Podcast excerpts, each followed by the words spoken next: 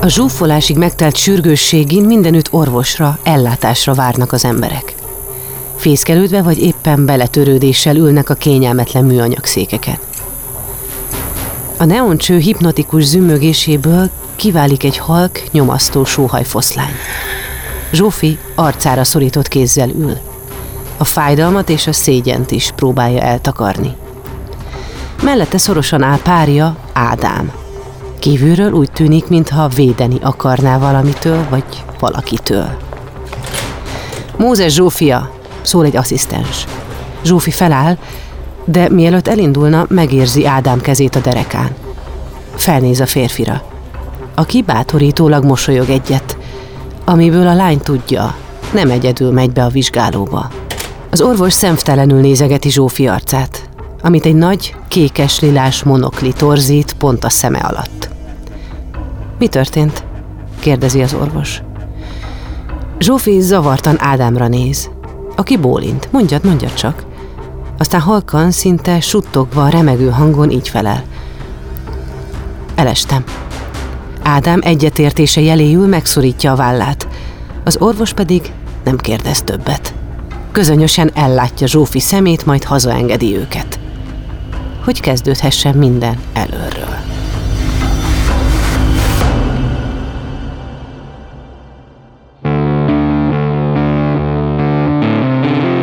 Lovas Rozi vagyok. Ez az Egyszer Lent. Egy podcast azokról, akiknek hatalmas pofont adott az élet. Megjárták a gödör mélyét, de sokkal erősebben másztak ki belőle. Ha azt gondolod, mindennek vége, jussanak eszedbe ezek a történetek. Mindig lehet jobb, ha te is akarod.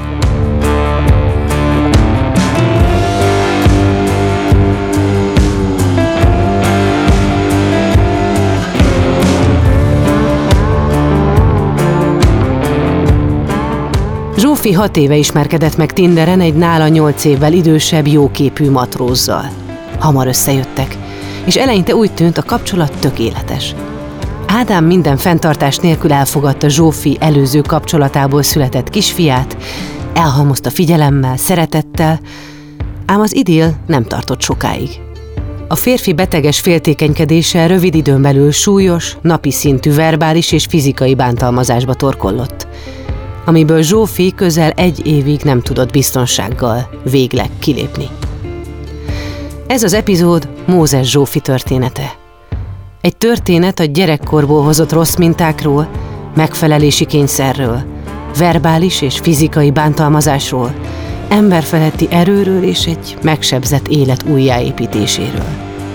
Figyelem, felkavaró történet következik.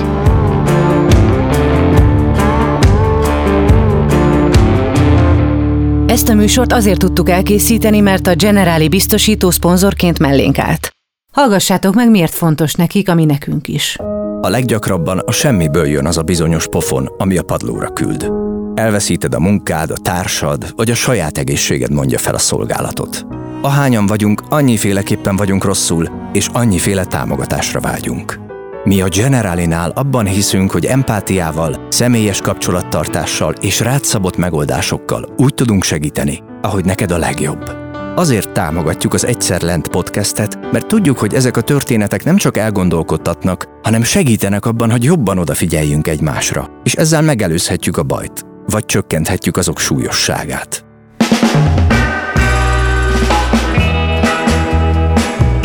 Zsófi gyermekkora nem volt felhőtlen. Hat évvel idősebb nővére rendszeresen bántalmazta, amit a szülei testvérkonfliktusnak könyveltek el. Gyakran verekedtek, ordítottak egymással, de mindig az volt a reakció, hogy majd kinövik. Innen hoztam én már azt a mintát magammal, hogy jó, legyen rám mérges a másik, nyugodtan, még majd, hogy nem az is oké, hogyha bánt a másik, mert hogy eddig is legalább foglalkozik velem, és észrevesz, és ott vagyok a látóterében. És ezek például csak, csak így nagyon utólag most pár éve realizálódtak bennem, hogy, hogy gyakorlatilag az egész életemet ebben éltem le, és akkor így már nem is csoda, hogy vittem magammal ezt a, a mintát a későbbiekben is. Zsófi 13 éves volt, amikor a szülei elváltak. hol egyiküknél, hol másikuknál lakott, és bár mindkét oldalon új családok alakultak, úgy érezte, egyik puzzle sem illik bele. Mindennél jobban vágyott egy stabil közegre, ahol végre otthon érezheti magát. Kamasz volt még, amikor megismerte a kisfia édesapját. Akkor még nem látta tisztán, hogy mennyire nem illenek össze. A fiú próbálta a Zsófira erőltetni a lehető leghagyományosabb családmodellt, vagyis, hogy a nő helye a konyhában van, és csupán annyi a dolga, hogy nevelje a gyereket és tartsa rendben a háztartást. Igazából ez a kapcsolat, ez nekem egy ilyen menekülés volt akkor a, ebből a saját családomból, és akkor azt gondoltam, hogy, hogy majd itt lesz egy, egy olyan családom, ami, amilyet én szeretnék, meg amilyenben így én jól érzem magam, de hát nekem meg annyira nem fekszik ez a, ez a nagyon hagyományos beállítottság, ahogy ezt már így akkor is éreztem, de hogy próbáltam ezt magamba így felülírni. 19 éves volt, amikor megszületett a kisfiúk. Akinek világra jötte, csak még inkább megerősítette Zsófi párjában a gondolatot, hogy a lány életének kizárólag egyszerebb betöltésére kell korlátozódnia nagyon ragaszkodott egyrészt ezekhez a hagyományos nemi szerepekhez, annyira, hogy, hogy például amikor elkezdtem egyetemre járni, akkor minden csütörtökön volt ilyen karibuli, ahol az adott karnak a diákjai így összejöttek, és akkor például így oda sem mehettem, mert hogy, hogy, hogy meg volt az elvárás, hogy másnap neki, nem tudom, legyen szendvicse a munkahelyére, de mire hazaér legyen meleg Szóval, hogy ilyen nagyon-nagyon erősen megvolt benne ez a, ez a hagyományos szerepek iránti elvárás. Hétvége van. Zsófi végre szusszalhatna kicsit az egész hetes tanulás és babázás után. Ezért megkéri párját, hogy egy órácskára vigyázzon a babára, amíg ő kiül a teraszra egy bögre teával, a csíkos takarójával, amit még a nagyi javart neki. Nem akar semmit csinálni, csak úgy nézni, messze, a távolba, hogy ne gondoljon semmire ám gyermeke édesapja ebben nem partner. Szerinte a gyerekvigyázás a nő dolga. Ő fáradt, egész héten dolgozott, megérdemel egy kis lazítást, hadd nézzem már meg egy sorozatot. Sófi intézze csak a gyerek és a háztartás körüli dolgokat, hiszen egész héten más se csinál, csak itthon van. Zsófi úgy érezte, egy olyan helyzetbe zárták, ahonnan nincs kiút. Egyetem, gyerek, főzés, egyetem, gyerek, főzés. A monoton Verkli hetekig ment így. Elkeseredésében édesanyjától kért segítséget, aki a saját tapasztalataiból kiindulva azt tanácsolta Zsófinak, keressen fel egy pszichológust. Ő úgy látta, mintha elkezdett volna kialakulni egy szülés utáni depresszió. Már az első alkalom meghatározó volt. A pszichológus fürkésző tekintete és kíváncsi kérdései a lány egész lényét vizsgálták. Majd mint egy ítélet hangzott el. Zsófi, magának egy feladata van most – anyának lenni. És hirtelen minden új fénytörésbe került. Ez annyira megütött, hogy hogy mit próbálok én itt megfelelni más felnőtt embereknek, amikor tényleg itt van ez a gyerek, akinek én vagyok, aki számít rám, és tényleg ez az egyetlen legfontosabb dolgom most. Ezután pár napon belül el is költöztünk, visszaköltöztünk a nyuékhoz. Ez egy nagyon nagy megkönnyebbüléssel járó felismerés volt nekem akkor.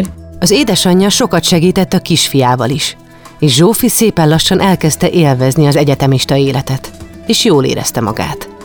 Csak úgy miért ne alapon letöltötte a Tindert.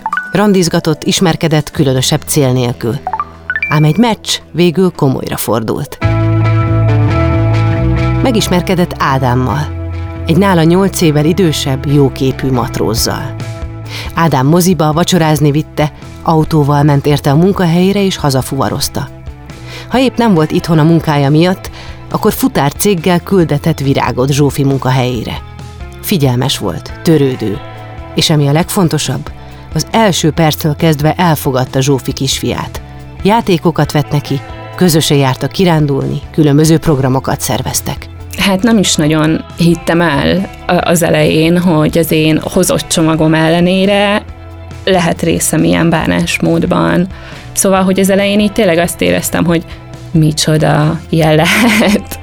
Ugye főleg, hogy, hogy abból a kapcsolatból jöttem, a, a, ahova a gyerek született, ahol meg egyáltalán nem ilyen bánásmódban volt részem.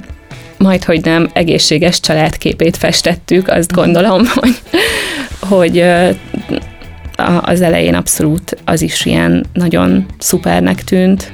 Úgy tűnt, valósággá válik a kép, ami Zsófi fejében egy ideális családról élt. Viszonylag hamar kivettek együtt egy albérletet, összeköltöztek. De utólag visszanézve már az elején voltak gyanús jelek, amik arra utaltak, hogy a lány még csak egy kis szeletet lát Ádámból.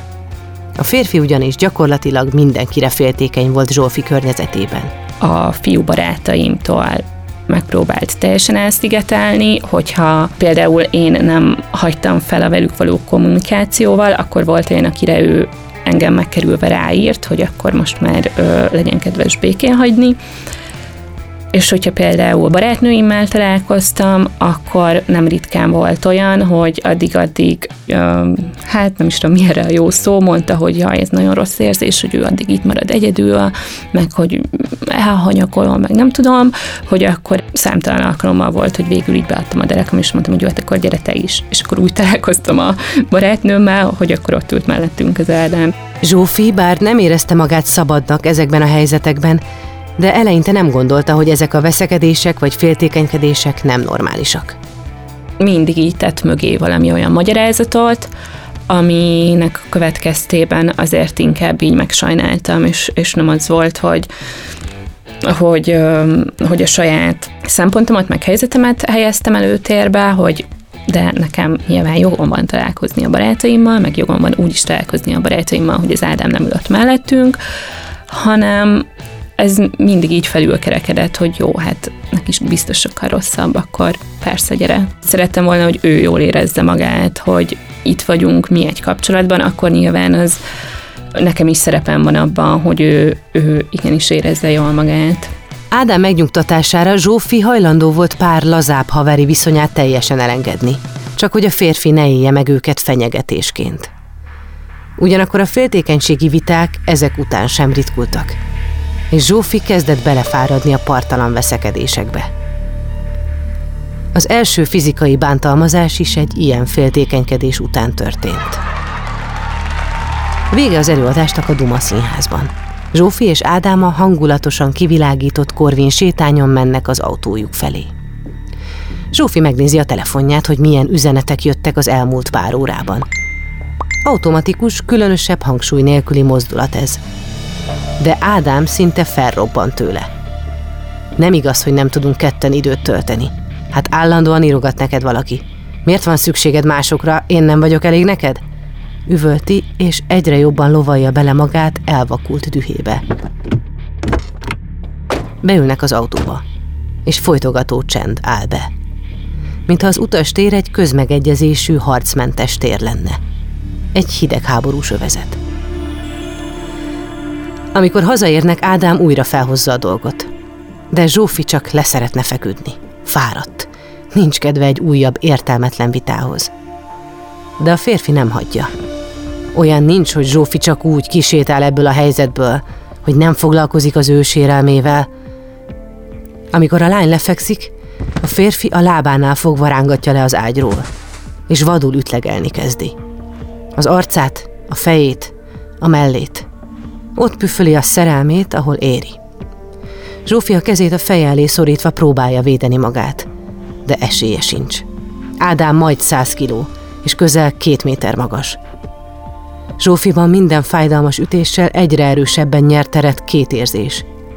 A bénító tehetetlenség és a rettegés. Miután elfáradt, a férfi lihegve kivonul a szobából, de visszafordulva még egy cipőt odavág Zsófi arcába pont a szemét találja el. Amin másodpercek alatt nagy, kékes lilás monakli alakul ki. Zsófi alig kap levegőt. Én akkor borzasztóan megijedtem, ki is mentem a, a fürdőszobába megnézni a, a tükörbe, hogy mi történt, mert csak egy ilyen nagyon forró zsibadást éreztem az arcomban. Mindketten megrémültek. Zsófi attól, ami történt, Ádám pedig attól, hogy ez látszani fog ezért odalökött Zsófinak egy félkilós fagyasztott zöldséget, hogy azonnal tegye az arcára, hát ha lehúzza a puklit. A monokli viszont nem múlt el. Zsófi hetekig járt napszemüvegben.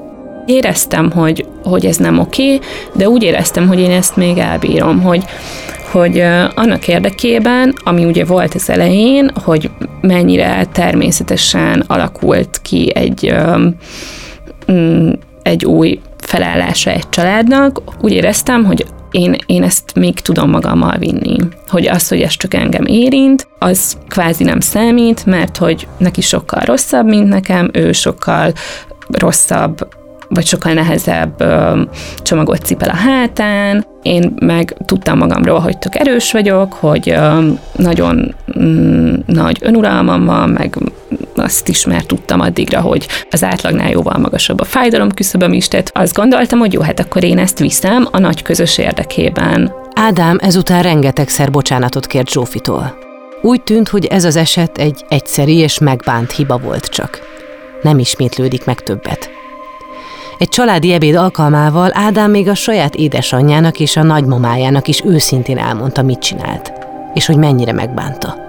Én ezt egy olyan ö, pozitív gesztusként éltem meg, hogy oké, okay, hát akkor ő belátja, hogy, hogy ez nem volt rendben, nem kényszerít engem hazugságba ennek kapcsán, Szóval én azt gondoltam, hogy ez egy olyan probléma, amit mindketten hasonlóan látunk, amit mindketten szeretnénk megoldani, és persze, hogyha szüksége van segítségnek, akkor miért ne segítsek neki ebben? Zsófi meg akarta menteni Ádámot. Minden erejével azon küzdött, hogy ők hárman megfeleljenek annak az álomszerű tökéletességnek, ami a legelején jellemezte a kapcsolatukat.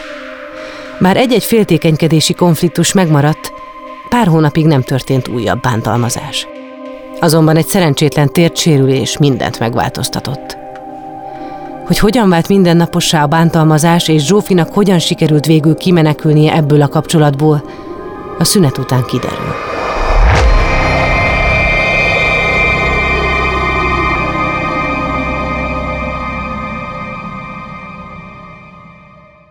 Mielőtt folytatódik ez az epizód, hallgassd meg a Beaton podcast ajánlóját. A szavak hihetetlen erővel bírnak. Lehetnek akár alapkövei egy új életnek. Én egy aprófalú cigánytelepén nőttem fel, ahol ahelyett, hogy az esti tábortűz mellett anekdotáztam volna a többiekkel, inkább a holdfényében letűnt korok nagyjait olvastam. Petőfit, Adit, Kosztolányit. Orsós Lajos vagyok, a Pont Elég házigazdája. Meghívlak egy pár perces kikapcsolódásra. Ha szereted az irodalmat, a klasszikusokat vagy a kortárs gondolatokat, akkor tarts velem, mert néha egy pár jó szó pont elég ahhoz, hogy szebb legyen a nap.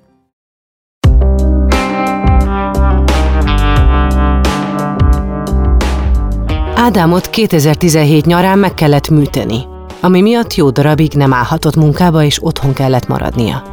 Nagyon rosszul viselte a bezártságot, de még rosszabbul azt, hogy Zsófi és a kisfia ugyanúgy élik tovább az életüket, mint előtte. A kisfiú oviba, Zsófi egyetemre is dolgozni jár, és nincsenek a nap 24 órájában Ádám mellett. Egyszerűen nem engedhetjük meg magunknak, hogy jó, akkor hármunkra rázárjuk a lakássajtót, és megvárjuk, amíg az Ádám térde meggyógyul. Ádám folyamatosan kereste a konfliktusokat Zsófival. Mindenkire féltékeny volt, és mindenben talált kivetni valót. Volt, hogy az indította el egy dürohamát, hogy nem volt bepakolva a mosogatógép. Ez alatt az időszak alatt a fizikai bántalmazások gyakorlatilag mindennapossá váltak. Volt, hogy csak nem tudom, reggeliztem, és akkor így felverte az arcomba a műzlistálat, de olyan is volt, hogy például leborított az ágyról, és akkor ott elkezdett ütni, tehát hogy ezek azért így elég széles skálán mozogtak. Később derült csak ki, hogy Ádám beállította a saját új lenyomatát is Zsófi telefonján. Olvasgatta az üzeneteit, amiket a lánya barátainak írt. És magát áldozat szerepbe helyezve kérte számon, hogy biztos a másik fontosabb Zsófinak, mint ő. A lány próbálta nyugtatni, felolvasta neki az üzeneteket, de úgy érezte, ennél többet már nem tud tenni. Mert hogy most már ugye tudom, hogy nem is az volt mögötte, hogy jó, akkor ő valakire valami milyen féltékeny, hanem az, hogy bezárjon egy kis dobozba, ahova nem jön be senki, én sem megyek ki, bármit csinálhatok, az, az nem számít, mert hogy nem egy konkrét problémára adja ezt a reakciót, hanem hogy hiába próbálok megfelelni, hiába csinálok mindent pont úgy, ahogy mond, akkor is lesz valami más, és akkor is ide fog kifutni a, a, a történet.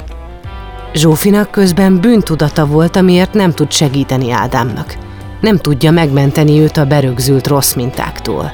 tényleg azt éreztem, hogy én ezt ki tudom bírni, megvan hozzá a képességem annak érdekében, hogy akkor ez megint egy olyan ideális helyzet legyen. Bennem végig az volt, hogy, hogy én ezzel meg tudok küzdeni, de szemmel láthatóan az Ádám nem tudja a saját problémáját megoldani, tehát akkor az én dolgom az, hogy, hogy akkor itt váltválnak vetve, húzzuk ki először őt ebből, hiszen az majd megoldja az én helyzetemet is. Mindent megpróbált, de a helyzet kilátástalannak tűnt. Egy barátja tartotta benne a lelket, amennyire tudta, de köztük is voltak surlódások. Az volt egy picit nehéz, hogy azért mondta, hogy hogy hülye vagy, hát ha te ezt veled megcsinálja, akkor ugyanúgy a gyerekkel is meg fogja csinálni, tehát lépjél már ki, és én meg még nem álltam készen arra, hogy ezt belássam, meg hogy egyáltalán ki tudjak lépni. Hétköznapi szituációban hétköznapi emberek nem feltétlenül tudják, hogy hogy lehet a legjobban segíteni. Este van. A csöndes lakóházat hangos kiabálás veri fel. Zsófi segítségért ordít, ahogy csak a torkán kifér. Ádám üti, és közben csitítja, hogy itt emberek alszanak, ne kiabáljon már. Zsófi kétségbe esetten kap a telefonjáért, hogy segítséget hívjon. De Ádám kitépi a kezéből és összetöri a földön. Aztán kulcsra zárja a lakás ajtaját, hogy a lány ne tudjon kirohanni az utcára. Végül a férfi lenyugszik és megengedi Zsófinak, hogy a saját telefonjáról kihangosítva hívja a rendőröket. Pontosan tudja, mi következik. A rendőrök megpróbálnak telefonon keresztül rendet tenni. Ádám nem először hallgatja végig ezt. De most a rendőrök valami vészjóslót hallanak Zsófi hangjában, és mégis úgy döntenek, hogy kijönnek. Mielőtt megérkeznének, Ádám egy fejszét vesz elő, és a nyelével ütni kezdi a saját fejét. Hogy úgy tűnjön, mintha egymást verték volna meg. Elmeséltem, hogy mi történt, de nem tájékoztattak arról, hogy ha nem teszek vallomást, akkor nem tudnak nyomozást indítani az ügyben. Azt elmondták, hogy mivel élettársak vagyunk, nem vagyok köteles vallomást tenni az élettársam terhére, és mivel már tényleg ez ilyen hajnali hat körül volt már, és az egész éjszaka az erőszakkal telt, ezért akkor én azt mondtam, hogy jó, akkor ez esetben én most nem szeretnék vallomást tenni, és akkor e, ebből az lett, hogy ugye nem is indult el az egész ö, nyomozás. Ezek után Zsófiban már egyre többször megfogalmazódott, hogy ebből a mérgező helyzetből ki kell lépnie. Ádám pár hétre külön is költözött, bár az összes cuccát még nem vitte magával. Időnként, mint egy kísértet, felbukkant a Bölcsi Egyetem munkahely háromszögben. Útban a munkahelyére a reggeli zsúfoltságban Zsófia zebránál ácsorog. Hirtelen valaki mellé lép és kikapja a kezéből a telefonját. Ádám az. Olvasgatni kezdi az üzeneteket, közben üvölt az utcán. Zsófi ekkorra már rutinosan kezelte ezeket a helyzeteket, már nem törődik a telefonjával, csak ott hagyja a férfit és berohan a munkahelyére. Ádám az üres liftben éri utol. Két kézzel ragadja meg Zsófi nyakát, és egyre jobban szorítja. Közben azt csuttogja a fogai között hátborzongatóan, hogy őt nem lehet csak úgy faképnél hagyni az utcán. Zsófi levegő után kapkodva próbálja kétségbe esetten elmagyarázni a támadójának, hogy ha nem hagyja abba azonnal, mindent kitállal. A lift kinyílik, a férfi enged a szorításon, és Zsófi azonnal bezárkózik az irodai konyhába. Gyakorlatilag percekig csak álltam egy helybe, és néztem ki a fejemből, hogy, hogy most mi történt. Akkor tudatosult bennem, hogy ez lett az életem, hogy nem tudok bemenni a munkahelyemre, hogy nem tudom megnézni reggel az ebránál az üzeneteimet, hogy gyakorlatilag a, a legváratlanabb helyzetekben érhet engem utol az Ádám, és fogalmam sem volt, hogy mi ebből a kiút. Zsófi ott a konyhában eldöntötte, hogy ennek vége. Nem tudta mi a megoldás, de azt igen, hogy ezt nem hajlandó tovább csinálni. Felhívta az ügyvédet, akivel korábban az előző kapcsolatát követő gyermekelhelyezési per alatt dolgoztak együtt, és segítséget kért. Eldöntötték, feljelentést tesznek. Zsófi később felhívta Ádámot, és megkérte, adja vissza a kulcsot, és estig vigye el a maradék cuccát a lakásból. A férfi ezután egyből a bölcsihez ment. Ott várta Zsófit, és meggyőzte, hogy vigyék el a játszótérre a kisfiút. Már a játszótéren elkezdődött a veszekedés. ezért hazaindultak. Zsófi nem akarta nyílt utcán jelenetet. Hazafelé a karjában vitte a kisfiát, közben Ádám lögdöste és köpködte őket, miközben a gyerek riadtan bújt az anyjához. Ahogy hazaértek, Zsófi bevitte a kisfiát a szobájába és becsukta az ajtót. Kint a konyhában folytatódott az ordítozás. Ádám a földre lökte Zsófit, ott rugdosni kezdte a lányt, aki a földön fekve vette észre, hogy kisfia az ajtóban áll, a félfába kapaszkodik és remegve nézi őket.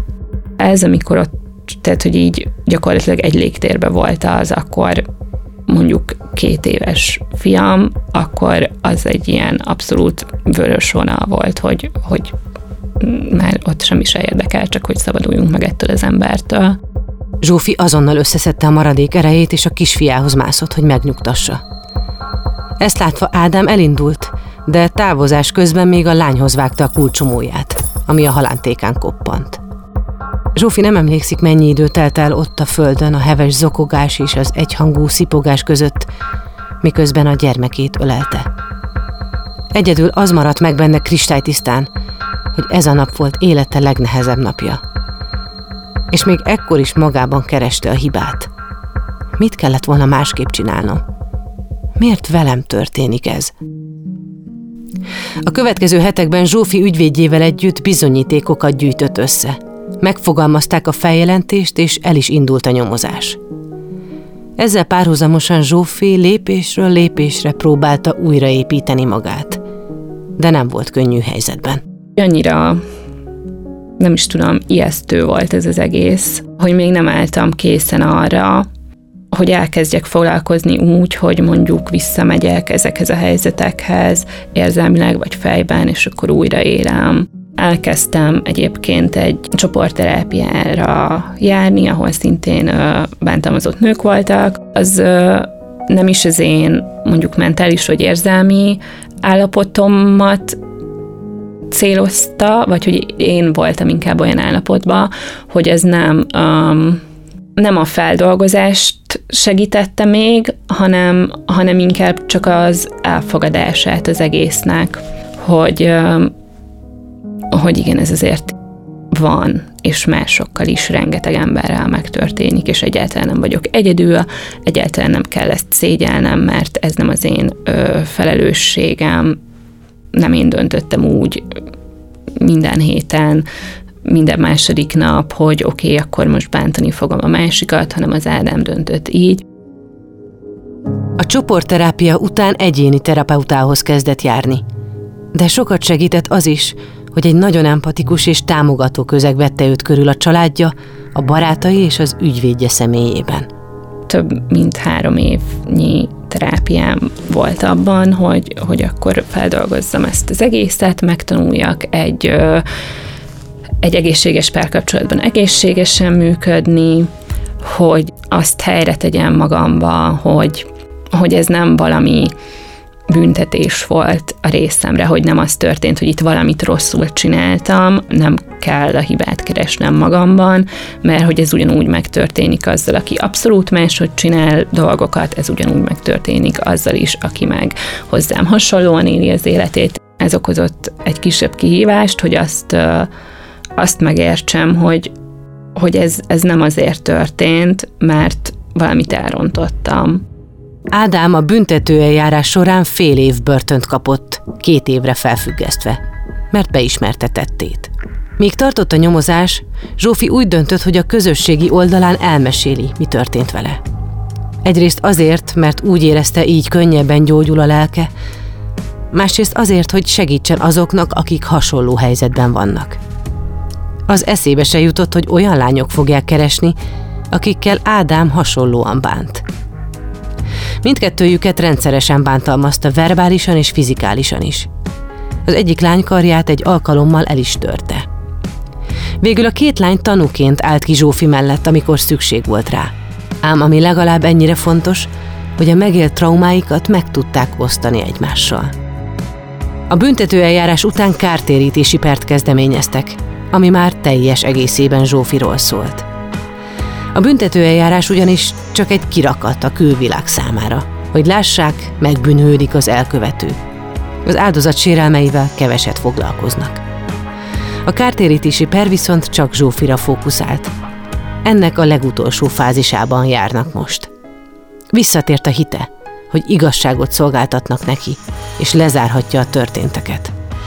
Feldolgozta, ami történt vele. Helyet csinált neki a lelkében. Nagyon-nagyon hosszú önismereti utazás lett ebből a, a sok éves terápiából, amíg el tudtam jutni oda, hogy tényleg most már gyakorlatilag bárkivel tudok erről beszélni, már abszolút nincs ez a, ez a gyomorgörcsöm ettől az egésztől, mert hogy találtam ennek egy helyet az életemben, ahol ez ott volt, ez része az életemnek. Azt gondolnánk, hogy teljesen tiszta, hogy egy abúzív kapcsolatban csak az a hibás, aki bánt. De a közvélemény még mindig egy pillanat alatt átfordítja a helyzetet, és az elszenvedőt kezdi hibáztatni. Zsófiban azonban már nincs tüske akkor sem, ha áldozathibáztató kommenteket olvas. Mert mindent ki tudott engedni magából. Most jól van. Megtanult újra bízni. Megtanulta, hogy nem kell mindent neki kézben tartani. Hogy nem mindenki rossz, és nem mindenki akarja bántani. Jó ideje egy szeretettel teli kiegyensúlyozott, elfogadó és tervezhető kapcsolatban él, ahol partnerként kezelik és ő igazából mindig is csak erre vágyott.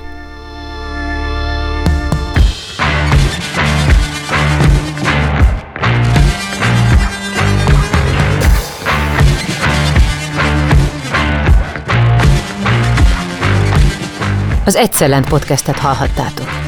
Azért indítottuk el ezt a műsort, hogy megmutassuk, minden veremből van kiút. Amikor a legalján vagyunk, lehet, hogy nem látszik de tehetünk azért, hogy megtaláljuk.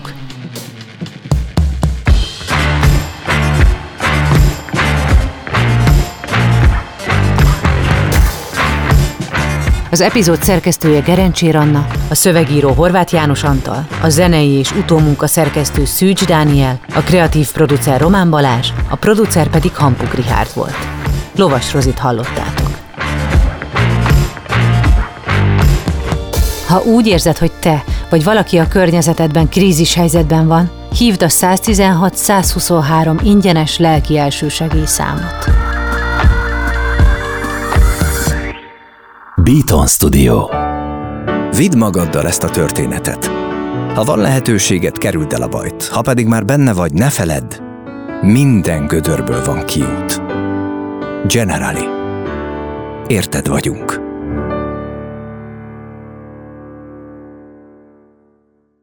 Ha más podcastekre is kíváncsi vagy, hallgassd meg a Béton műsor ajánlóját. El tudod képzelni, hogy a podcastet, amit éppen most hallgattál, fél év múlva már a mesterséges intelligencia generálja? Mi sem. De ha érdekel, eljött már a gépek lázadása. Hallgass bele az Embertelen podcastbe. Orsós Lajos vagyok, a műsor házigazdája. Egyelőre még élőben. Egyelőre. Fedezzük fel együtt, hogyan ismerkedik, randizik, mesél és vitatkozik Betty és Péter, két teljesen mesterséges intelligencia. Lajos, a podcast címét mond még egyszer, Léci. Oké. Okay. Embertelen podcast. Ez egy Béton podcast.